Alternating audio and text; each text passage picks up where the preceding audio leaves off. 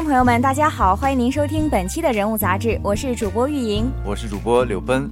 嗨，奔哥，作为一名男生，你对篮球感兴趣吗？当然啦，篮球可是无数男生的梦想呢。是吗？你知道吗？其实女孩子都觉得打篮球的男生特别帅。就拿我来说吧，从高中时候到现在，我一直都希望自己可以找一个会打篮球的男朋友，天天陪着他，见证着他的成长。当他三分的弧度跌进篮筐的时候，也可以与他一起畅想青春的潇洒。哇，你说的好幸福的样子啊！可惜玉莹，我只能说你认识我晚了。切，你还真不谦虚啊！告诉我，谁给你这么大的勇气？哎，对了，去年的大学生超级联赛你看了吗？这么棒的比赛，我怎么会错过呢？我可是一期不落的忠实篮球迷呢。快收收你那一脸的花痴相吧！今天呢，我们的人物杂志就请来了大学生超级联赛的解说员，来自广播影视学院一一级播音主持专业的梁家硕学长。学长，先跟听众朋友们打声招呼吧。Hello，大家好，我是梁家硕。刚才啊，说到学长主持大超联赛的这件事儿，在我印象中最深刻的就是学长喊的那句“辽大加油”。嗯，印象中最深刻的就是辽大最后一场与东北师范大学的比赛，嘉硕学长也是拼尽了全力。尽管呢最后比赛还是输了，但是辽大的整个气场在嘉硕学长的带领下显得跃跃欲试。据我了解啊，我们学长是学播音主持专业的，除了那次主持大超联赛，学长一定会有很多的主持经历吧？能不能跟我们听众朋友们分享一下你的经历呢？嗯，还好吧。呃，在辽大，其实学校给了我很多的这个主持方面的机会，比如说这个大超联赛。除此之外呢，还有我们的全运会。我们知道之前咱沈阳市的这个全运会，咱们这个场馆是武术套路的比赛的一个场馆。啊，我也有幸担任这个武术套路比赛的现场主持人的工作。啊，除此之外还有运动会。还有央视走进辽大的几个活动，也是有幸能够参与到主持。那那次的活动我也参加了，然后就是哪哪两位主持人来的过来的？呃，他是宋剑桥和田宗奇。对，也是我们好多听众嗯在那里听着他们的介绍，然后呢嗯我记得很清楚的记得你嗯为他们呃现场报道了一个篮球节目是吗？啊对。呃，其他的都一些活动都是比较小的，这几个还是呃给我印象很深，我也很重视的几个几个活动。学长在这么多的主持经历中，一定收获了很多。那么学长在这些主持经历中，有没有遇到过什么样的困难，又是怎么样克服的呢？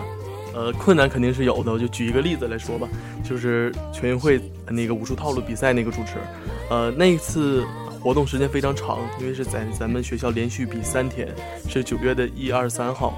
呃，早晨从六点就要进到场馆里面，晚上十点才能回到寝室。呃，困难就是。对呀，就是特别的累，因为那个要求是非常的严，你一句话都不能说错，所以不光是身体上感到累，精神上也特别的高度紧张。呃，怎么克服的呢？首先，我特别特别喜欢主持，所以就是凭借自己的兴趣，而且也告诉告诉自己，当时这个活动对学校非常的重要，所以不一定不能在我身上出错。所以加上兴趣，加上告诉自己一定要竭尽全力，所以就是把那三天停了下来。其实我觉得克服一个东西，你要是不喜欢它，光靠意志力或者是你去想法去克服，有时候其实挺难的。呃，我我就是特别喜欢主持，所以呃一些困难还是能挺下来。没错，兴趣才是最好的老师。嗯，只有喜欢，就没有什么不能度过的难关。我们知道啊，学长除了播音，嗯，他对体育也是十分的热爱。那么学长都对哪些体育项目感兴趣？又是怎么接触到这些体育项目的呢？呃，其实说到体育的话，我很多项目我都愿意去观看，甚至是自己去玩。说到这个最感兴趣的项目，肯定是这个足球和篮球，因为我的父亲在我小的时候，应该是我上小学的时候，他就天天。带着我看足球、篮球，看来这是受到家庭的对，从小就一直特别喜欢。那么通过今天的节目，我们才知道学长的兴趣爱好竟然是如此的广泛。其实啊，对于学长，我和玉莹可一点也不陌生，因为学长曾经也同我们一样是广台的一名主播。如今呢，学长已经成为了广台节目制作中心的总监。那么，请学长和我们谈一谈你所看到的广台的变化吧。是啊，这一转眼已经三年的时间了啊！你刚才说我是一名主播，我刚才就想象了一下我当大一的时候主播的当时的情景啊。对，应该也和我一样，坐在这十分的紧张。肯定比你强，我觉得。没有没有没有，刘刘奔，我觉得非常的非常的优秀。首先我没有你们这么幸运，因为我们当时这个设备非常的简陋。我们看到咱们现在眼前的话筒啊，都是这个吊起来，而且高端对，应该是这个非常好的牌子的啊。我们当时的话筒就是特别的简陋，估计如果和现在比的话，那就是特别的差。所以现在咱们广台这个设备，包括外面这导播这个设备，都是非常的先进的。所以我觉得这个从设备上来说，这是一个变化。其次呢，我觉得最主要的变化还是学校对于我们大广台越来越重视了。就以前呢，我们那个时候大广台基本上属于一个没人管的状态，自生自灭。所以一直发展的不是太好，但是就在今年，在你们纳新之前，咱们现在大学之声广播电台。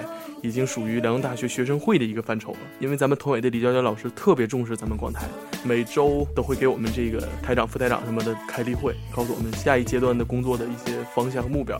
所以另一个变化就是觉得学校越来越重视咱们广台。第三个变化呢，我觉得就是咱们这个播音员的素质，我觉得也是越来越高。可能学主持的这个素质还是差不多，但是其他专业的，我发现播音员的素质真的是越来越高。因为有时间的话，我也会来咱们广台听一听大家录的节目，我觉得有有有一。一个质的飞跃，我觉得这也是一个非常重要的变化。那么学长，那你觉得在这三年在广台的工作当中，让你收获了什么呢？收获真的是非常的多。你让我这么一想，还不知道从哪从哪一些收获说起。首先，最大的收获就是在大一的时候，通过广播电台练到了很多专业课。因为我们这这一行，或者是学主持的，就是靠这个说话，靠说话去吃饭挣钱养家糊口。现在可能还还有还有一点早，但是就靠这个去完成我们的作业嘛，现在。呃，所以就是大一的时候，广台让我专业课有了一个非常好的提升。有事没事我就愿意来广台录一些音频，呃，提高一下专业课的水平。另外一个收获，我觉得就是在这里我结识了很多很多好的朋友。现在呢，我们我们那届主播还有一个自己的微信群，呃，隔三差五的话，我们就可能会去一起聚个会，呃，聊聊天什么的。呃，我觉得在大学在这样一个组组织当中，能收获到一一份真正的友谊，我觉得这个是我最大的收获。除了友谊，应该还有别的吧？对，笑而不语。好的，好的，下个话题。广台可真的是一个锻炼人的好地方。学长现在是咱们广台的副台长，那么你对广台未来的发展也一定有自己的想法和期望吧？呃，是的，其实想法和期望自己也想了很多。呃，首先现在广台已经在一个很高的平台上了，它已经是咱们辽宁大学唯一一个有声传媒，而且在辽宁省的这些高校当中，这个广播电台开展都属于最好的。想法吧，就是首先学校还应该更重视。因为咱们现在这个已经纳入学生会的范畴了，对于这个组织已经是非常的重重视了。但是现在咱们不知道大家有没有发现一个问题，咱们现在录的节目，无论质量的高与低，收听率都不好。这个现在咱们传到这个，对，这这个已经是一个好的变化了。另外，在学校这方面，学校能不能多设立一点这个音箱？因为它那音箱的位置可能寝室那边根本听不到。离我们寝室很远。对呀，你不可能只是路人听。对，所以就是应该增加这个音箱的数量。另一方面，可能受到这个自身的局限，现在电台包括社会上的电台收听率都不高，所以能不能再把广台转化成电视台？这个之前房亮也跟李老师批过，已经办出来了一个电视台，但最近可能没什么消息了，所以还是希望能往这个图像传媒上再努把力，从广播电台变成电视台。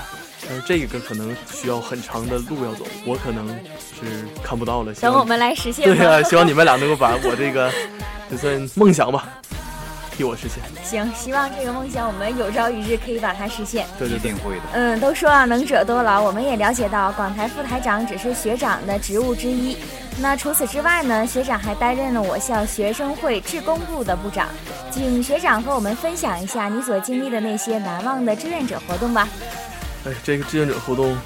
这个学期我们开展的很多，对我有个朋友就是你们部的，然后他会说你们会去八家子小学，对，嗯，还还去我们学校那个楼背面的有个。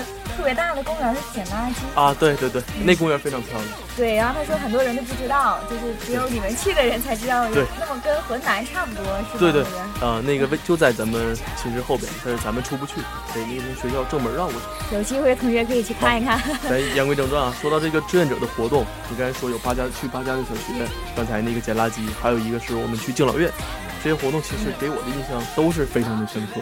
你要说哪一个活动让我最深刻、最难忘的话，我认为还是去敬老院的那次。我们去的是华能敬老院，就在七三九医院附近。